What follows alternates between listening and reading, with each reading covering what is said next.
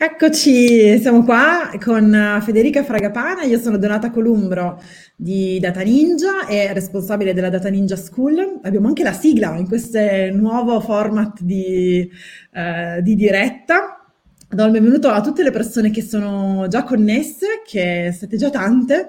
Eh, avevo raccomandato di venire con l'aperitivo. Eh, io ho dell'acqua frizzante qui con me. Non so se a Federica forse non ho detto di portare l'aperitivo. È rimasta senza, vabbè.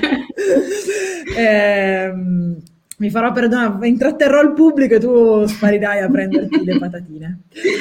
Eh, sono molto felice di, di, avere Federica Fragapane qui eh, perché seguo il suo lavoro da tantissimo tempo, lo seguiamo anche noi di Data Ninja, abbiamo anche in passato collaborato insieme, prima che Data Ninja avesse la Data Ninja School, eh, poi lei è diventata troppo famosa e, no, è, è, è sparita per lidi internazionali eh, e eh, ha vinto tantissimi premi, devo dire la parola pluripremiata, abbiamo un ospite pluripremiata.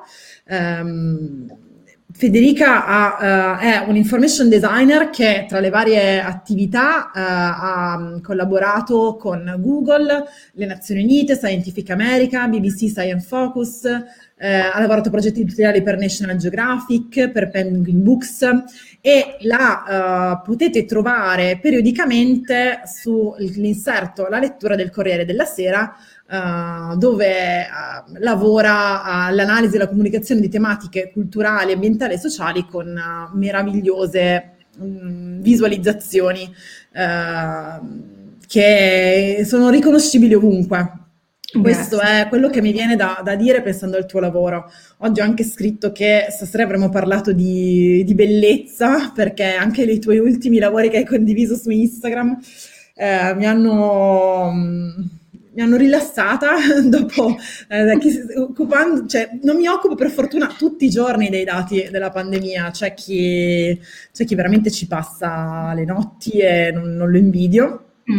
Eh, ma quando, quando, ti colleghi su, su, quelle, su quelle, onde, la, il senso di, uh, insomma, um, anche di, di, di confusione è, è, comune. Per cui oggi invece parliamo di, di cose um, Uh, Flore, guarda, è, è, quasi in tuo onore la, la carta da parati che ho qui dietro.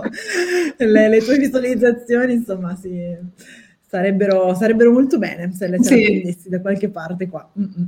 Eh, perché, mm, allora, adesso prendiamo, a parte la, appunto la, la contentezza e l'emozione di avere eh, Federica con noi, ehm, l'idea di, di, averti qui dentro questo format che abbiamo chiamato lavorare con i dati è per raccontare proprio che cosa fai, quindi come sei arrivata a fare il tuo lavoro. Tu sei un information designer freelance, um, l'hai sempre fatto questo lavoro uh, oppure a un certo punto la, la tua strada ti ha portato qui? Che cosa raccontaci il tuo percorso? Sì, l'ho sempre fatto, nel senso okay. che io ho studiato design della comunicazione al Politecnico di Milano e mi sono laureata nel 2014-2015 e l'ultimo anno di specialistica ho frequentato il corso di Density Design, che è il laboratorio di ricerca con un focus eh, nella data visualization, information design eh, del Politecnico. E era un laboratorio di sei mesi, io poi anche la mia tesi l'ho sviluppata nell'ambito di, di quel laboratorio e, frequentandolo mi sono accorta di quanto questo ambito mi interessasse moltissimo. Uh, proprio l'idea di mischiare grafica, elementi visivi e contenuti era qualcosa che mi affascinava molto.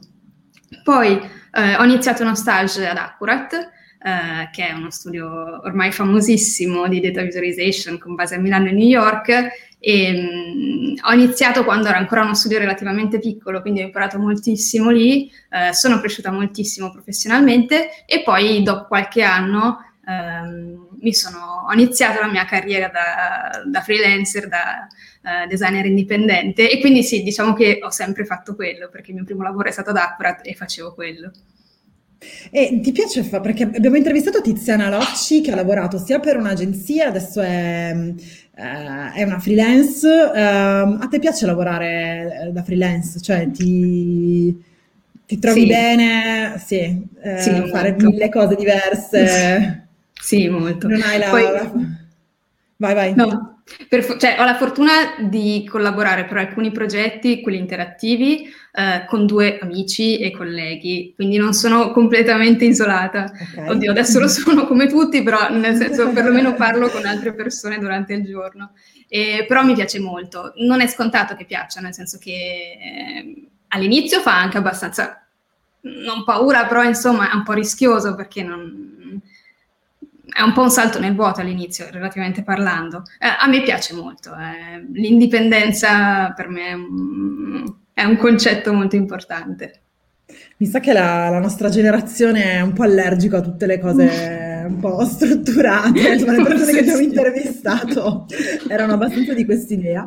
Ehm, quindi la, il tuo percorso appunto, sei stata fortunata perché hai trovato un percorso di studi che ti ha, ti ha portato a fare quello che volevi. Sì eh, unendo, cioè ti occupi di, di, visualizzazione di dati, quindi comunque hai lavorato anche nell'ambito giornalistico, lavori perché per la lettura eh, ti occupi insomma anche di, sono questioni culturali ma di attualità, ehm, hai collaborato nella pubblicazione di libri, Uh, L'Atlante dell'acqua che ho rivisto girare ieri, che era la giornata internazionale sì. dell'acqua, uh, e un libro per bambini, Pianeta Terra, uh, con diverse infografiche uh, che si può acquistare anche senza avere bambini, perché effettivamente è, è bellissimo e fa, fa, piacere guardarlo e imparare cose.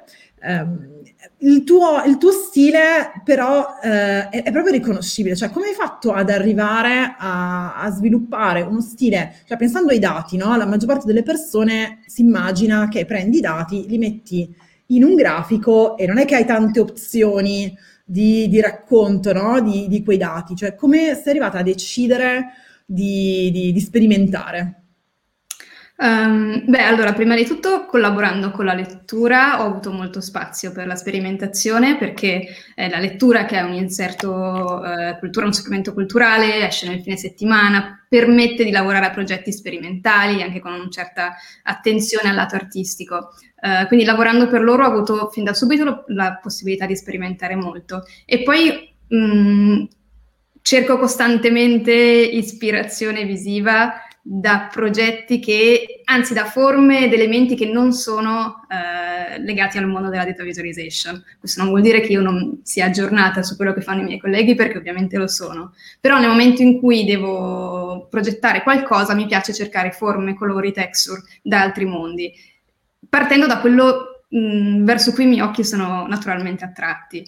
E penso che sia stato questo che mi ha portato in modo molto istintivo verso uno stile che, um, che piano piano ovviamente è cambiato nel tempo perché i miei lavori di adesso sono un po' diversi da quelli di anni fa, però che comunque è sempre rimasto fedele a quello che a me piace fare, alle forme che a me piace usare, sempre quando il contesto di utilizzo lo consente, quindi ovviamente ci sono casi in cui i miei grafici devono essere più semplici, eh, magari li faccio vedere meno in giro, però ci sono casi in cui invece posso, posso farlo, quindi cercare elementi visivi che mi piacciono e esserne costantemente ispirata mi ha aiutato molto.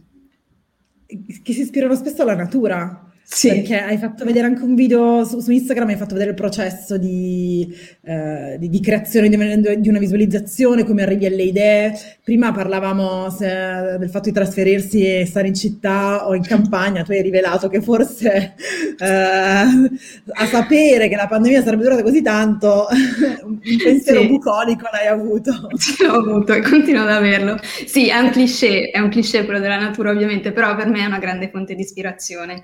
E e, penso che anche lavorare su forme organiche um, che portano la mente a qualcosa di vivo Uh, mi aiuti anche a trattare temi che possono essere complessi, che possono essere anche um, complessi perché hanno magari persone dietro, hanno storie dietro, tenendo il riflettore acceso sul fatto che ci siano, che siano temi vivi, che ci siano, che ci siano, storie, che ci siano persone. Uh, questo elemento organico per me è, è piuttosto importante. Eh, senti, ti faccio una domanda proprio a proposito del, del tuo stile particolare, delle visualizzazioni um, che magari fai anche su, sulla lettura. Una delle, delle critiche che, che, può arrivare a questo tipo di, di scelte, eh, di visualizzazioni, um, è che eh, le persone potrebbero non comprenderle, cioè eh, critiche che abbiamo, o comunque domande che ci siamo fatti anche noi, ehm, che anche nella scuola magari insegniamo modalità diverse no? di, di, racconto del dato. Um, che cosa ne pensi di, di, di questa critica? Che, che, ehm, e qual è secondo te il, non la modalità per superarla, però... Eh, cioè se ti sei fatta, se l'hai pensato anche tu, se, se hai voluto ehm, dietro il tuo approccio, eh, raccontaci. Certo, allora secondo me ci sono due premesse importanti. Uno è che forse chi è nel nostro settore tende a dare per scontato che il pubblico, i lettori, sappiano leggere quelli che per noi sono grafici semplici, che noi diamo per mm-hmm. scontati. Uno scatter plot, un asse orizzontale, un asse verticale, ovviamente per me è immediato, però magari per un lettore che non è abituato uh, ad usufruire di grafici mh, quotidianamente, a leggere grafici quotidianamente, è meno scontato.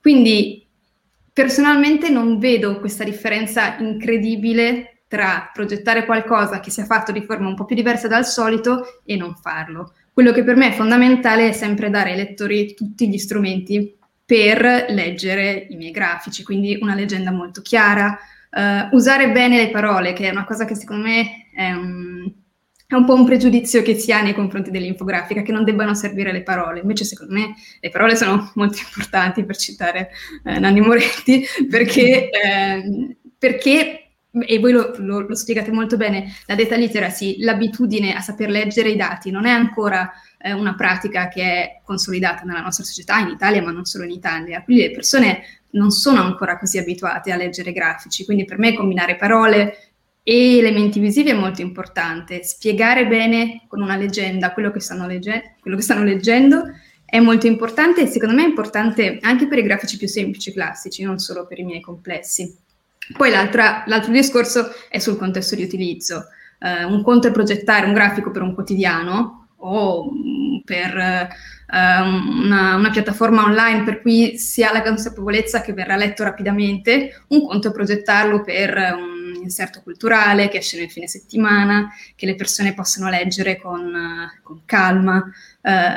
penso sempre che cioè, il paragone che faccio è come scrivere un tweet o scrivere un lungo saggio. Uh, entrambe le forme sono validissime perché dipende un po' dal contesto. Un tweet può essere incredibilmente informativo come un lungo saggio e quindi penso che ci sia spazio nel mondo della data visualization per entrambi gli approcci e tutto quello che ci sta in mezzo.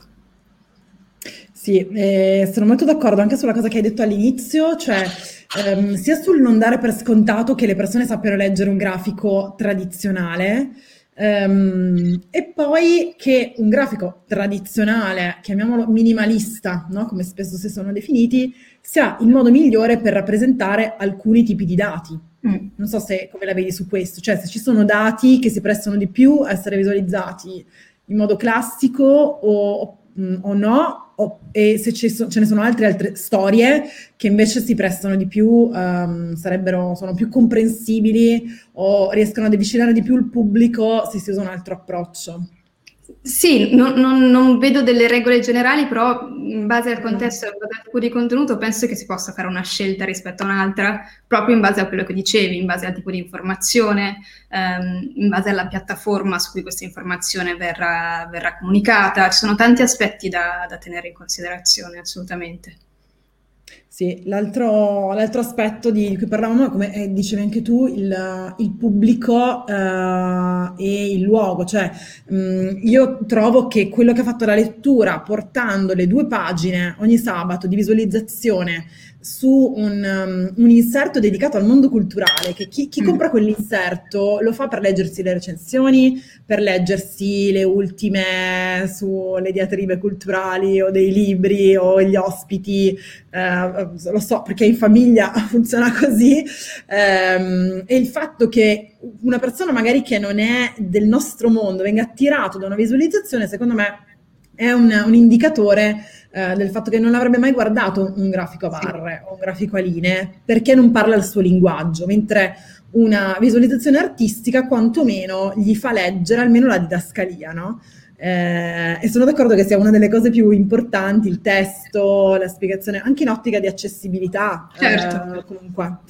Eh, e collegandomi a quello che dicevi, il fatto di avere un certo stile, di stare molto, prestare molta attenzione all'estetica, per me non è mai un capriccio, è perché secondo mm-hmm. me la, il valore estetico di un progetto può essere veramente quel legame tra i contenuti e, e, i lettori che magari possono essere attratti all'inizio dalla parte visiva e poi Uh, si spera, uh, si possono immergere in quelli che sono i contenuti, i dati e le storie. Ehm, secondo te c'è qualcosa che non si può raccontare con i dati? Um, abbiamo fatto un, una critica sul magazine Data Ninja a, um, alle varie visualizzazioni che sono uscite nella, nel contesto del raggiungimento delle 500.000 vittime negli Stati Uniti, le vittime della pandemia. Poi ne abbiamo parlato anche con gli amici di Infodata in una loro diretta. Eh, non so se secondo te esiste un limite anche a questo lavoro eh, e se, se, bisogna fermarsi, se invece eh, è un linguaggio come un altro, come la vedi?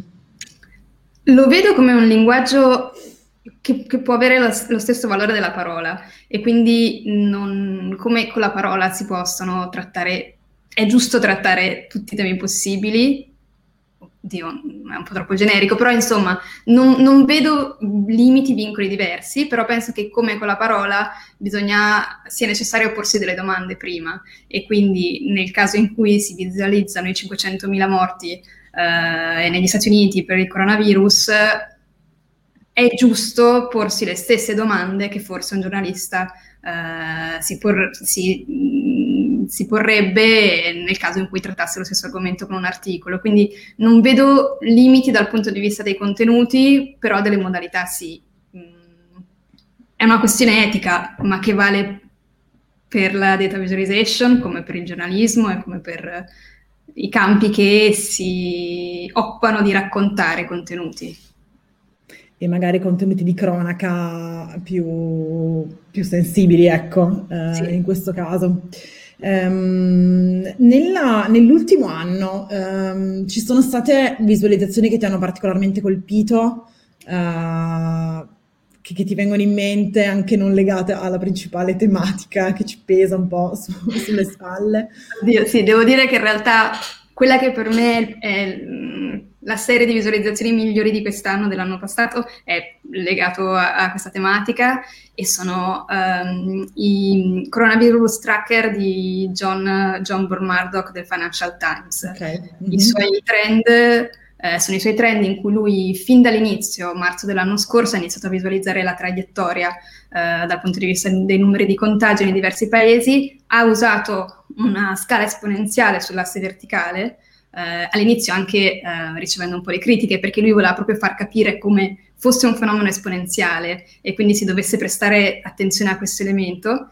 E io mi ricordo che l'anno scorso, mi ricordo che a marzo noi in Italia eravamo purtroppo già decisamente consapevoli di che cosa stesse succedendo. Fuori dall'Italia no, e io continuavo a vedere tutti questi designer ehm, che pubblicavano le loro dashboard eh, dicendo ah, ho provato a visualizzare i dati del coronavirus, ho fatto questa dashboard, ho provato a fare questa prova con dati che, e io mi ricordo questo rumore di fondo eh, che per me era veramente fastidioso e quei grafici lì invece estremamente semplici, ma con dei ragionamenti dietro molto molto eh, sensati chiaramente. Um, sono stati per me veramente l'unico, in quel rumore, nel caos totale, erano praticamente mia, una delle mie poche for- fonti di informazione, quindi uh, decisamente sì. Lui, ok. Sì. Adesso magari vediamo se riusciamo a recuperare il link che mettiamo nei commenti. Sì, ah, è il Financial. Sì, ehm, sì, perché poi lui ha fatto un bel lavoro anche di, di visualizzazione del, delle onde nei vari paesi, no? quindi le piccole, faceva vedere le piccole,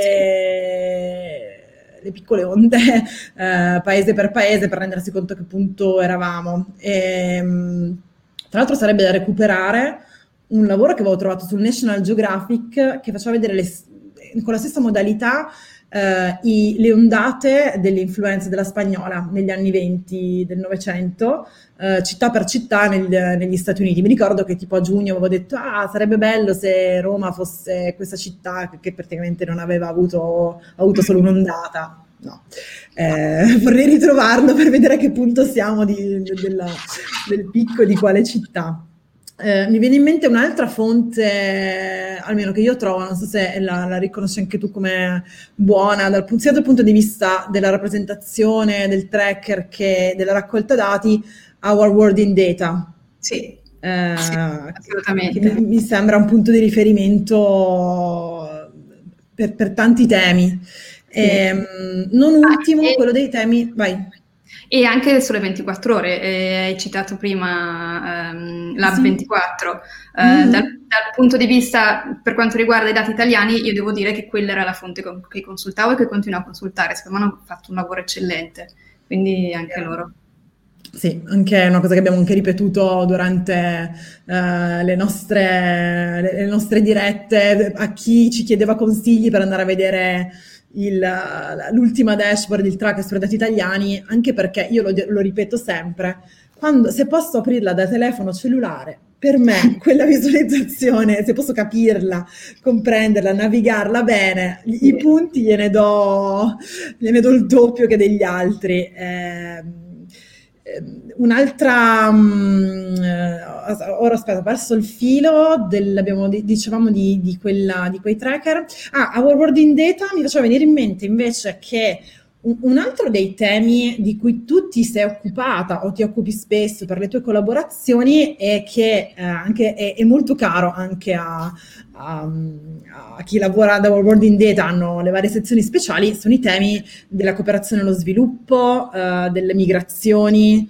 Eh, se ci puoi raccontare i progetti di cui ti sei occupata in questo ambito o di cui ti stai occupando ancora? Sì, um, allora uno dei più recenti Uh, purtroppo sempre in tema pandemia, ma non troppo, cioè in realtà sì, anzi che non troppo. Uh, è un progetto che ho, che ho, progettato insieme ad Alex Piacentini, che tra l'altro è un collega UX designer e sviluppatore bravissimo, um, per ODI, di Overseas Development Institute, e loro mi hanno chiesto di progettare questo sito uh, che raccontasse il contributo essenziale dei migranti alla risposta alla pandemia, nella risposta alla pandemia.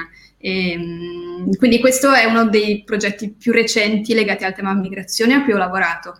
Uno dei progetti a cui sono più legata, le, sempre relativamente a questo tema, è un progetto invece personale a cui avevo lavorato anni fa, eh, è uscito nel 2016, quindi in questo caso senza nessun cliente o commissione di nessun tipo, e che si chiama The Stories Behind the Line e che è un progetto che racconta eh, il viaggio di sei richiedenti asilo che sono arrivati in Italia appunto nel 2016 e in quel caso la mia intenzione era quella di raccontare il loro viaggio eh, partendo da, dall'inizio vero, quindi dal, dal, momento in cui hanno abbandonato la loro casa, per non trattare solamente la, la tratta della, del Mediterraneo, della traversata del Mediterraneo, che è quella di cui i media, eh, soprattutto all'epoca, parlavano più spesso, mostrando che ci sono moltissimi chilometri e giorni di viaggio prima eh, che precedono quella tappa e per raccontare questi viaggi, quindi storie molto personali, in modo molto pulito e razionale, perché per me ehm, la razionalità è, un, è una, un, approccio razionale fondamentale quando si parla eh, di questi temi e non implica per me una mancanza di empatia, penso che si possano essere entrambi, eh, entrambe le cose. Quindi sì, questi sono progetti a cui tengo molto.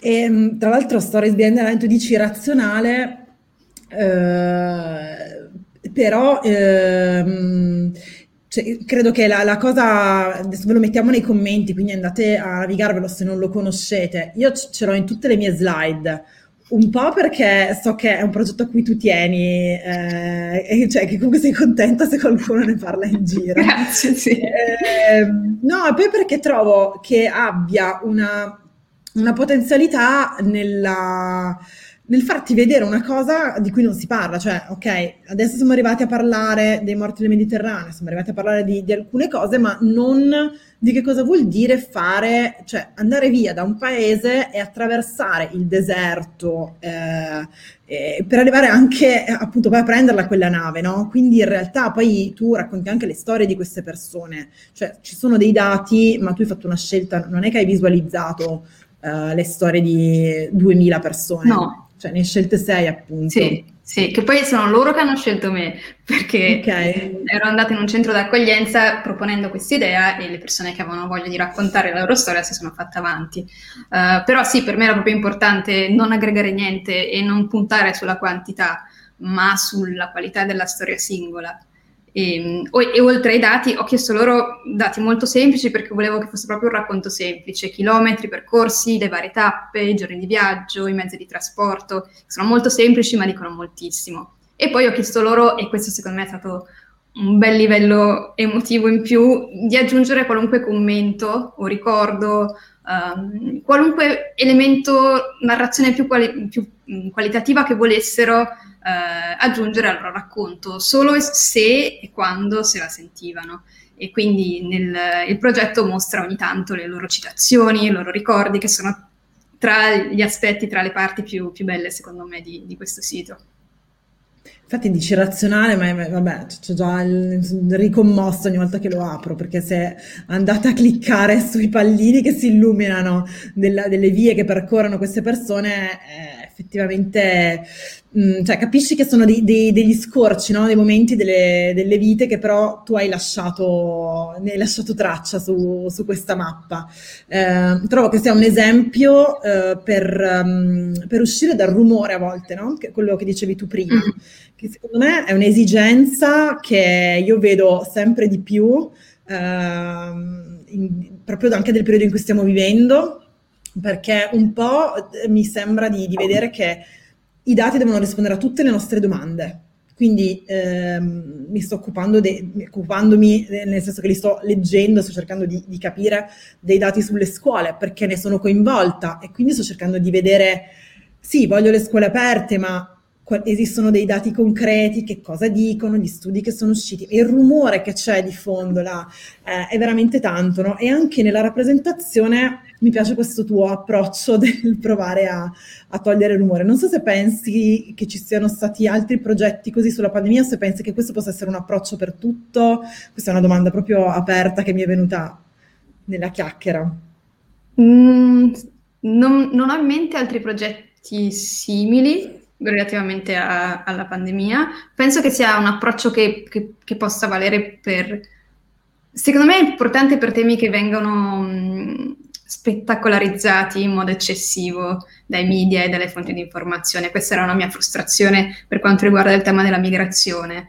Um, non basta riempire i telegiornali alternativamente di... Uh, monologhi di Salvini e foto dei barconi. Non, non funziona, non, non, serve a niente. Eh, per quello che penso che um, eliminare il rumore di fondo e mostrare uh, solo i contenuti in modo molto pulito potesse essere utile. E penso che questo possa valere per altri temi che subiscono questo tipo di spettacolarizzazione, che, ne, che, ne, che, va a discapito poi di un racconto pulito, razionale, chiaro, che invece serve, è fondamentale per far sì che questi temi vengano compresi davvero. Specol- eh, spettacolarizzazione e polarizzazione, mi viene da dire, no? Esatto. Perché, eh, sì.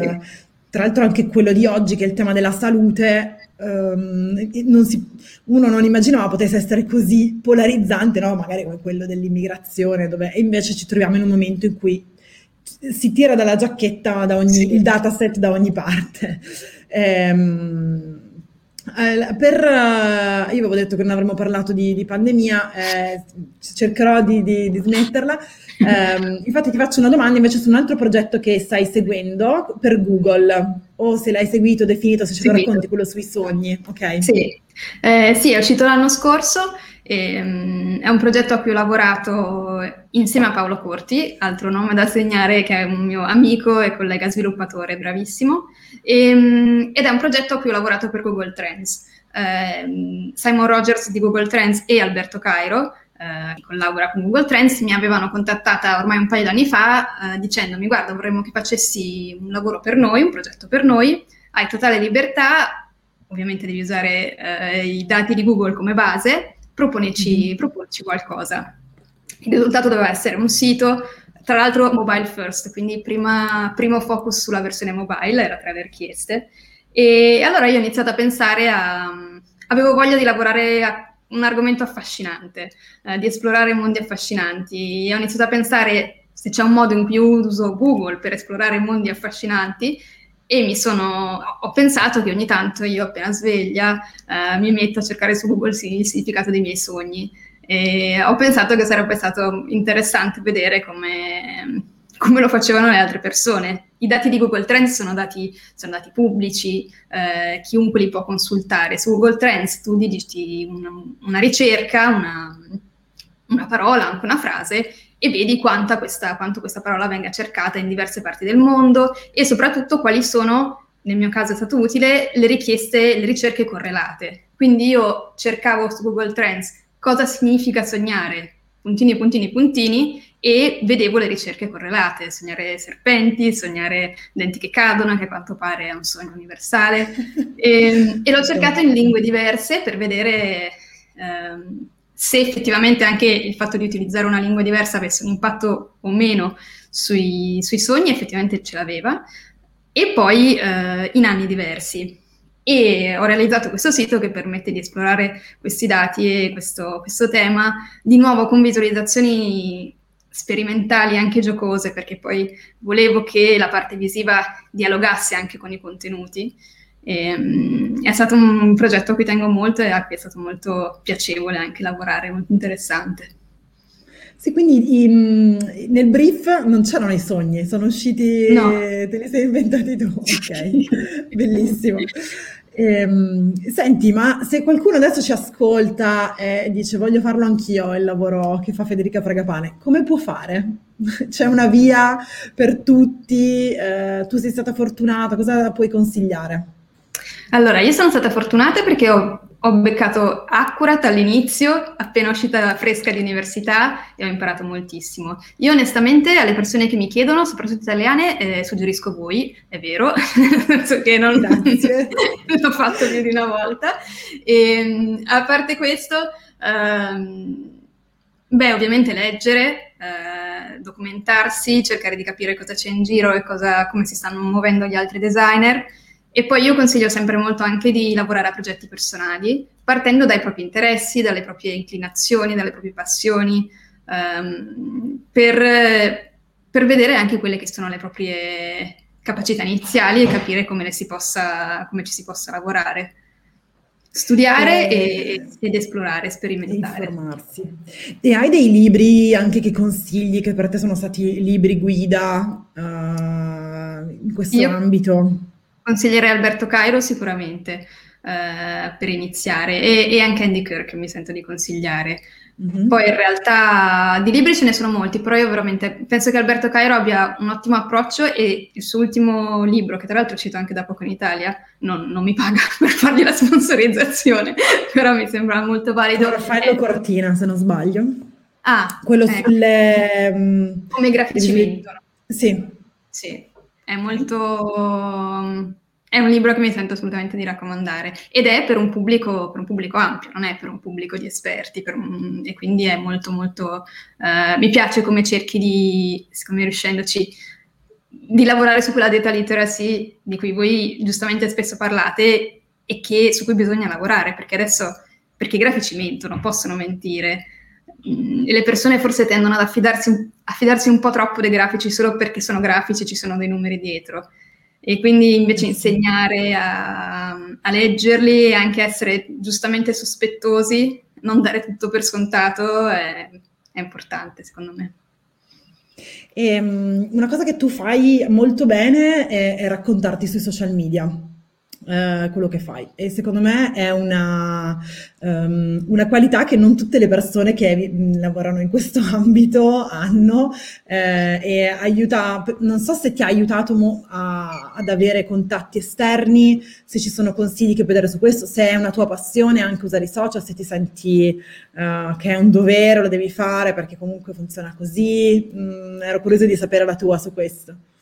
No, mi diverto, quindi sì, non, penso che sia importante perché sono una, sono una freelancer e quindi eh, nessuno mi regalerà mai il lavoro soltanto per, quindi è giusto che le, persone devono conoscere il mio lavoro e sono io che mi devo fare pubblicità da sola. Eh, Twitter mi ha aiutato tantissimo all'inizio, è stato veramente utilissimo. Mm, di, adesso uso parecchio anche Instagram, ma devo dire che Twitter, soprattutto all'inizio, mi ha fatto conoscere moltissimo, mi ha fatto, ha fatto conoscere moltissimo i miei lavori e, ehm, e mi, ha portato, mi, ha portato, parecchi progetti, veramente molti progetti. E poi su Twitter si, scatena, si scatenano dei bei, dei, bei dei bei dibattiti, c'è spazio per un confronto che invece manca su Instagram, però Instagram ha altre... Mm. Soprattutto vedo che ultimamente Instagram inizio a vedere ehm, divulgatori che lo utilizzano, giornalisti che lo utilizzano in modo molto interessante e quindi secondo me è interessante anche osservare come si sta evolvendo per fare divulgazione, eccetera. Detto questo, sì, mi, mi diverto uh, a usare i social. Sì.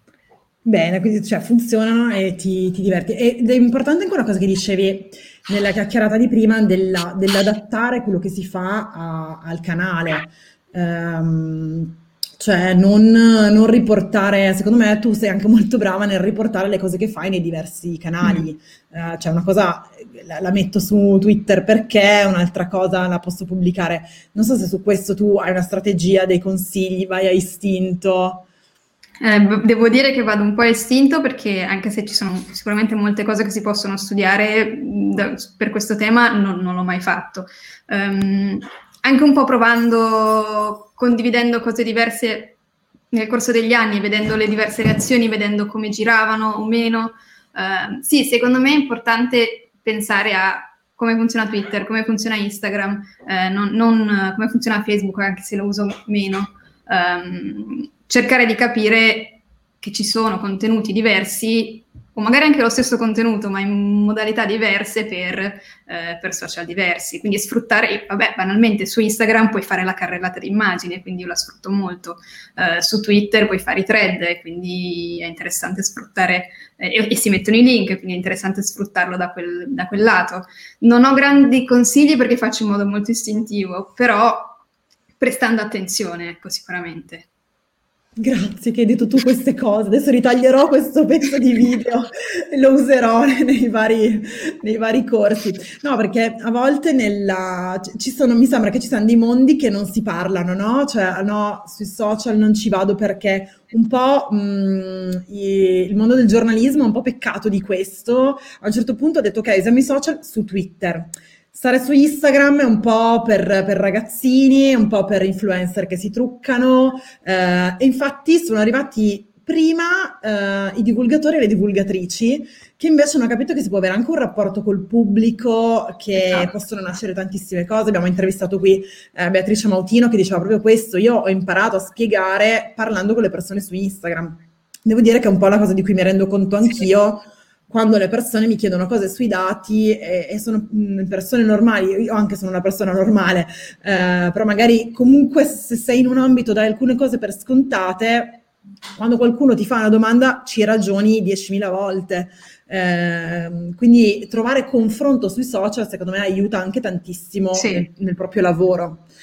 E, ehm, e, poi anche rispetto, a parte che Beatrice Mautino è bravissima, eh, sono una sua grande, una sua grande ammiratrice. eh, quello che dicevi sui ragazzini, motivo per cui è ancora, è ancora più importante, nel senso che... Esatto, eh, perché non andarci? Cioè, che, che male hanno fatto i ragazzini? Aiutiamo a informare, a lasciare che anche i ragazzini si informino con contenuti di qualità nelle piattaforme che, che i ragazzini usano. E ci va anche tempo e impegno, perché almeno da quello che io vedo e come tu li usi, penso che cioè, ci dedichi del tempo. Sì. Per, per, fare le cose bene ci va del tempo. Cioè, sì. per decidere, progettare, quando hai fatto vedere come tu progettavi un disegno, cioè si vedeva che era pensato. Quindi io apprezzo tantissimo eh, il, il, mettersi a usare questi strumenti per uscire all'esterno, eh, per interfacciarsi con le persone, non nel dire io sto nel mio ambito. Uh, tu, scusa, mi puoi trovare sul Corriere, quindi non ho bisogno di venire. No, a me piace eh. molto. Questo, dialogo, questo tipo di dialogo mi piace molto. Quindi...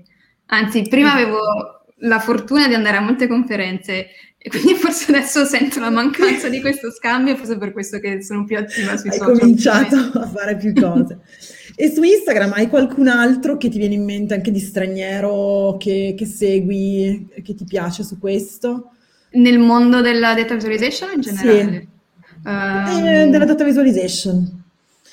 Beh, Mona Shalabi, eh, che, che, che, sicuramente conosci.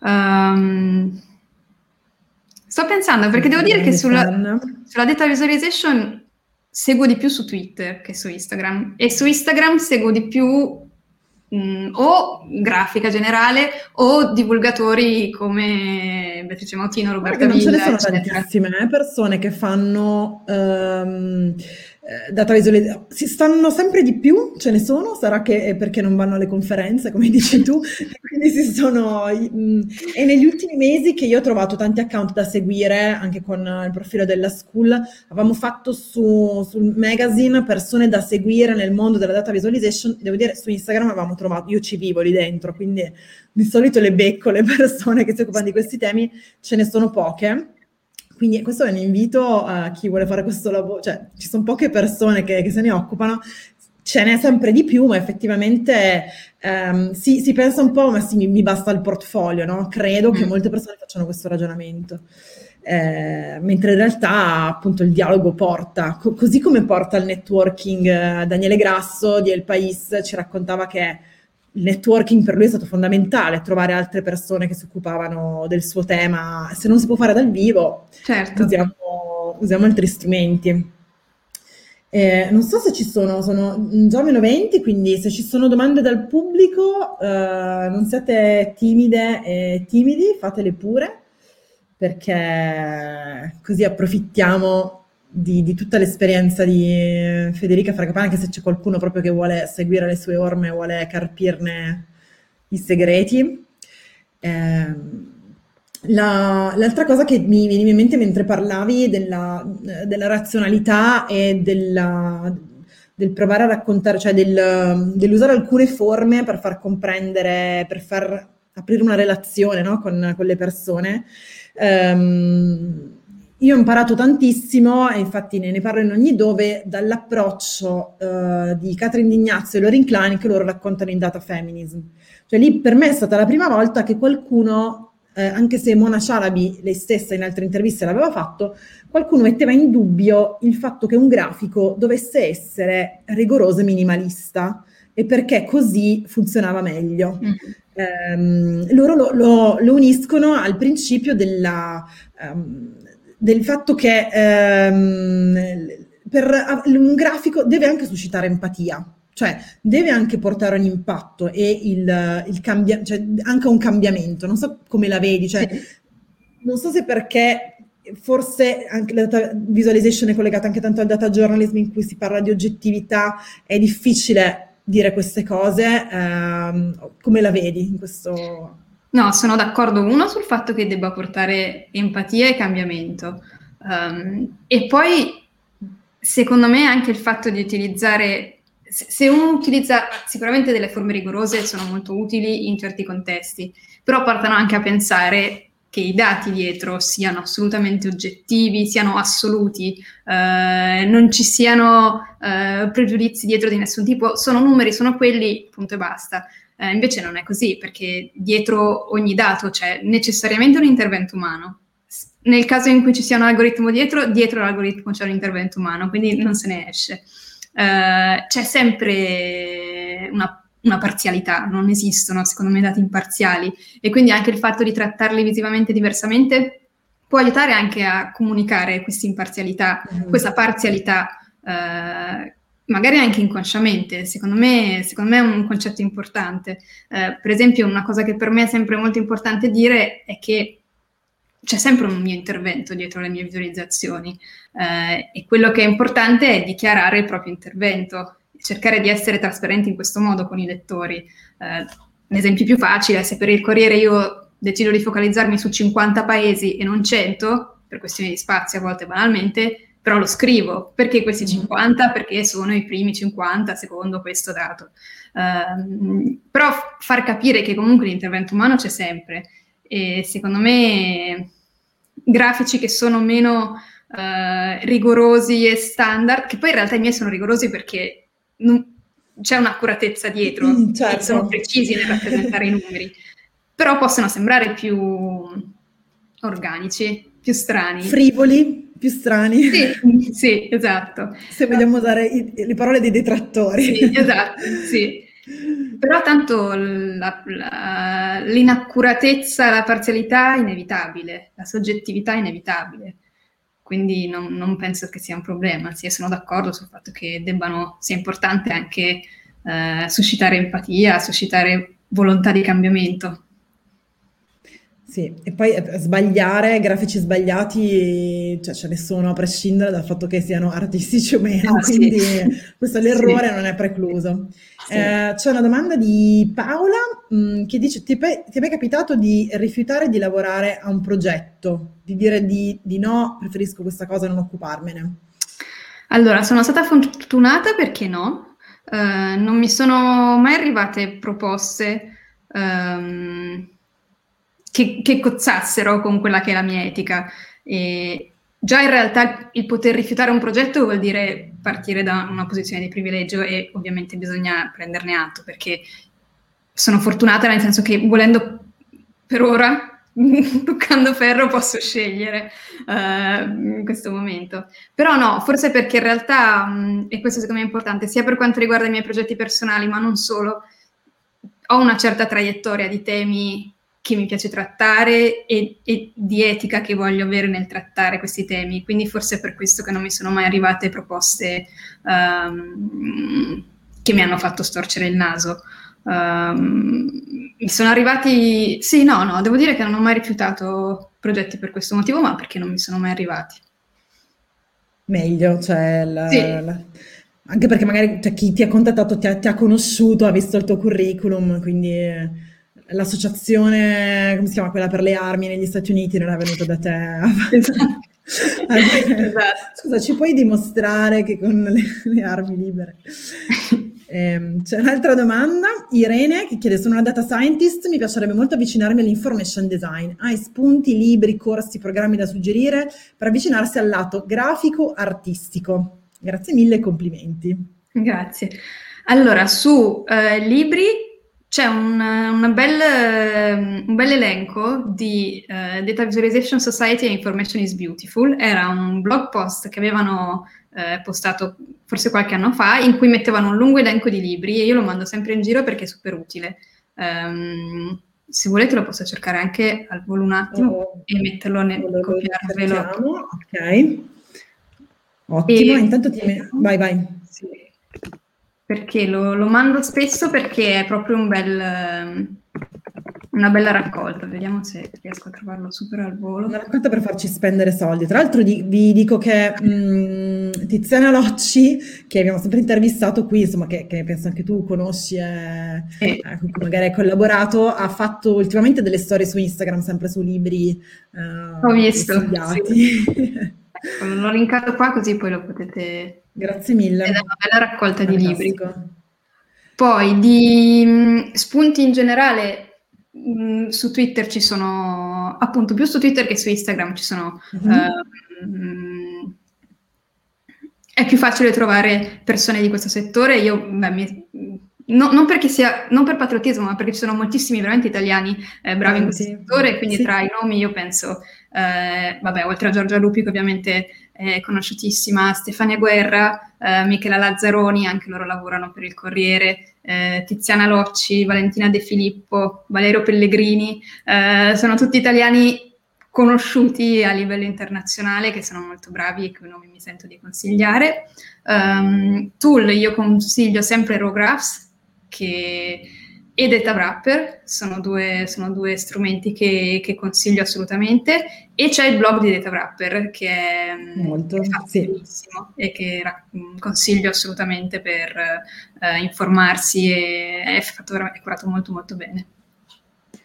Eh, domanda come di Marco, come pensi evolverà la data visualization nel futuro? Vedi dei particolari trend? Forse il trend che vedo è mm, l'avvicinarsi sempre di più um, ai giornali, nel senso che il New York Times ovviamente è quotidiani, è l'esempio più lampante ed è molto diverso, nel senso che il New York Times ha, ha, ha, ha proprio una, una, redazione di data journalist, di designer che si occupano di fare quello. Uh, molti altri giornali italiani soprattutto non se lo possono permettere, però vedo sempre di più un tentativo di integrazione tra i mezzi di informazione più classici e, la, e le visualizzazioni, la data visualization, che è molto utile se ben fatta. Sì. Sì, a me, quello che è capitato di, di notare nell'ultimo anno era grafici, grafici, cioè in prima serata su tutti i programmi ogni sera. Eh, e quello effettivamente spero che possa essere un trend per cui si migliorerà sì. anche il modo di farli. Quindi ok, adesso ci stiamo buttando e li facciamo anche sbagliati. Spero che il trend sia farli capire alle persone. Allora, stanno arrivando un po' di domande. Intanto Francesca che chiede, hai in mente di proseguire col progetto uh, Stories Behind the Line, magari per vedere se e come cambiano le tratte nel tempo? Sì, è una cosa a cui sto lavorando in questo momento, eh, però non, non, dirò altro, è una cosa a cui sto lavorando. Allora saremo poi curiosi di, di vedere il risultato. C'è una domanda sulla ispirazione, grazie regia. Eh, quando non hai più di ispirazione, dice Isabella, ti senti mind blocked, dove la trovi? Allora, sempre su Pinterest. Uh, Pinterest o anche adesso... Non l'abbiamo citato? Giusto. Lo uso tantissimo, lo uso veramente un okay. sacco. Ehm, e poi se proprio sono bloccata cerco di fare altro, magari eh, stacco mi metto a fare post per i social, così sto facendo qualcosa, però sto staccando la mente dai lavori, però sì, Pinterest lo uso veramente tanto, è il sito che uso di più. Ottimo. Camilla, esiste un motivo particolare per cui non utilizzi tool di data visualization come Tableau o Power BI? Grazie e complimenti. sì, grazie, perché non so sviluppare, quindi questo è il motivo principale. Per Però in realtà... No, mh, mm, Mm, anni fa, quando ho iniziato come freelancer, ho pensato adesso mi prendo un po' di tempo e inizio a studiare. Poi sono stata fortunata, sono arrivati molti progetti, quindi non ho avuto onestamente tempo e nel fine settimana mi piace fare altro. Uh, nel corso degli anni ho, ho anche capito che collaborare con persone che sanno fare benissimo un certo tipo di lavoro che io non so fare ehm, ha un gran valore perché io porto quello che so fare io, loro portano quello che sanno fare loro e penso che poi il risultato ehm, si veda, combinare competenze diverse. Ehm, quindi sì, mi, ormai magari imparerò a sviluppare a un certo punto, non lo so, però diciamo che il non saperlo fare mi ha portato uno a cercare di scavalcare gli ostacoli in modo diverso e quindi secondo me mi ha pungolata un po' da, anche dal punto di vista creativo. Eh, non ho il blocco di questa cosa non la posso fare perché non so che codice usare, la faccio su Illustrator e punto. con altri metodi, sì. ok. E poi appunto sì, poi, insomma, combinare competenze diverse è importante, sì specializzarsi e lavorare con altre persone non è neanche, cioè non ti ha impedito di fare cose incredibili. Um, c'è Anna che chiede come stabilire il massimo livello di dettaglio che una visualizzazione può contenere. Come bilanciare pulizia, semplicità e ricchezza di contenuto? Bella domanda. Lasciamola pure qua così ce l'abbiamo. Allora, vai, vai. io la, la mia regola è che Spesso le mie visualizzazioni sono ricche, nel senso che ci sono elementi visivi, molti elementi visivi, molti livelli di informazione, ma ogni singolo elemento visivo ha un significato. Uh, non c'è un punto che non abbia un significato, una forma. Poi magari lavoro su sfumature, texture per dare quel tipo di ricchezza, però ogni elemento visivo ha, ha un ruolo. Mm, non c'è, eh, non utilizzo decorazioni, Ecco, le decorazioni sono i dati stessi e questa secondo me è la mia regola che penso possa un po' aiutarmi eh, a bilanciare due, questi due aspetti. E poi appunto dipende molto dal contesto, quindi per la lettura me- combino diversi livelli di informazione perché so che posso farlo, in altri progetti no. In ogni caso per me appunto è sempre fondamentale la leggenda, qualunque, di qualunque progetto si tratti. Fondamentale, sì. E, ehm, tra l'altro diceva, in un'altra diretta parlavamo del fatto eh, di, dell'importanza del, del, copy che c'è dietro le parole che si utilizzano e anche tu l'hai ribadito prima, quindi una visualizzazione fatta di tanti elementi, lo diciamo anche noi nei corsi, non è solo, non è un'illustrazione, come dice Alberto Cairo, non è che devo guardare un quadro a, al museo, devo comprenderla e la, e la, leggenda effettivamente fa parte della, della chiave di lettura. Sì. Um, Luca, eh, che ha fatto una domanda, in realtà avevi già parlato di due software, chiedeva quali sono gli strumenti base per approcciarsi al mondo della data visualization. Eh, in realtà hai un po' risposto. Eh, sì, con... ne aggiungo. Allora, sì? io uso Adobe Illustrator sempre per le visualizzazioni statiche, per quelle interattive. Eh, le persone con cui collaboro usano tanto di tre. Uh, mm-hmm. Rographs assolutamente perché è veramente ben fatto e permette di lavorare Siamo molto Siamo anche sponsor noi di Data Ninja quindi va benissimo ecco. parlarne Data Wrapper è molto ben fatto um, Flourish anche se io non lo uso però è un altro strumento che mi sento di utilizzare e poi uso anche Gephi ogni tanto uh, per, per, i network, per visualizzare network e su tutti strumenti gratuiti, Flourish non lo so, però gli altri sono tutti gratuiti, sono sì, online. Sono gratuiti, eh, Flourish per un certo livello, però okay. sì, puoi fare un sacco di cose con sì. la parte gratuita. Eh, ok, siamo verso la fine. Um, non so se conosci lo strumento, Giorgio diceva uh, Certiculator, non so se l'hai mai usato. Perché Veramente no. a glifo, ok. E cioè li conosco anche Data Illustrator, ma devo dire che non, mm-hmm. usato. Sì, anche perché poi alla fine magari ci sono strumenti che ti permettono di fare bene quella cosa e ti rimane eh, affezionati, sì. anche perché sviluppano nuove, nuove versioni. Um, io vi ricordo che di Rograph abbiamo un corso uh, lunedì prossimo, il 29, per imparare a utilizzarlo. E, um, il, ad aprile invece avremo un corso, anzi un webinar, un workshop per disegnare a mano, eh, per imparare a visualizzare dati a mano con Rossana Coro, che è una... Mh, mm, è una designer che scop- eh, anche lei è arrivata da poco su Instagram, quindi un anno fa non c'era eh, e sta, um, sta, facendo un sacco di, di, lavori interessanti con l'account Surreal Dataviz. Ah, grazie. Eh, molto, sì. Eh, e quindi con lei faremo, faremo un workshop che è aperto potenzialmente a chiunque per imparare a fare eh, grafici a mano, chissà. Eh, poi appunto io un po' quella la vedo come tendenza su alcuni, su alcuni aspetti, Il, lo sì. vedo nell'attivismo soprattutto. Eh, sì. più che nel giornalismo, eh, che è un po' la strada eh, che ha aperto Mona Cialabi, perché sì. Eh, è quello che fa lei e, e, lei usa quel tipo di tratto, quel tipo di visualizzazione per arrivare di più alle persone, no? Interessante che a fare questo tipo di, di, lavori, insomma, siano persone che abbiano lavorato nel giornalismo, poi si facciano un sacco di domande per poter parlare meglio al proprio pubblico, cosa che dovrebbe essere la chiave sempre. Sì. E ci, ci ringraziano tutti, sono arrivati un sacco di commenti. Allora io ringrazierei ancora tantissimo Federica Fragapane e, mm, andate a vedere suoi, le sue creazioni, anche come le fa dietro le quinte, lo pubblica, li pubblica spesso su, su Twitter e su Instagram. E grazie mille del tempo che ci hai dedicato, è stato grazie molto te, grazie a voi. Ci ritroviamo da queste parti eh, presto, eh, riceverete nostre notizie sulla prossima diretta. Grazie ancora. Grazie a te Donata, grazie a voi Data Ninja. Ciao ciao.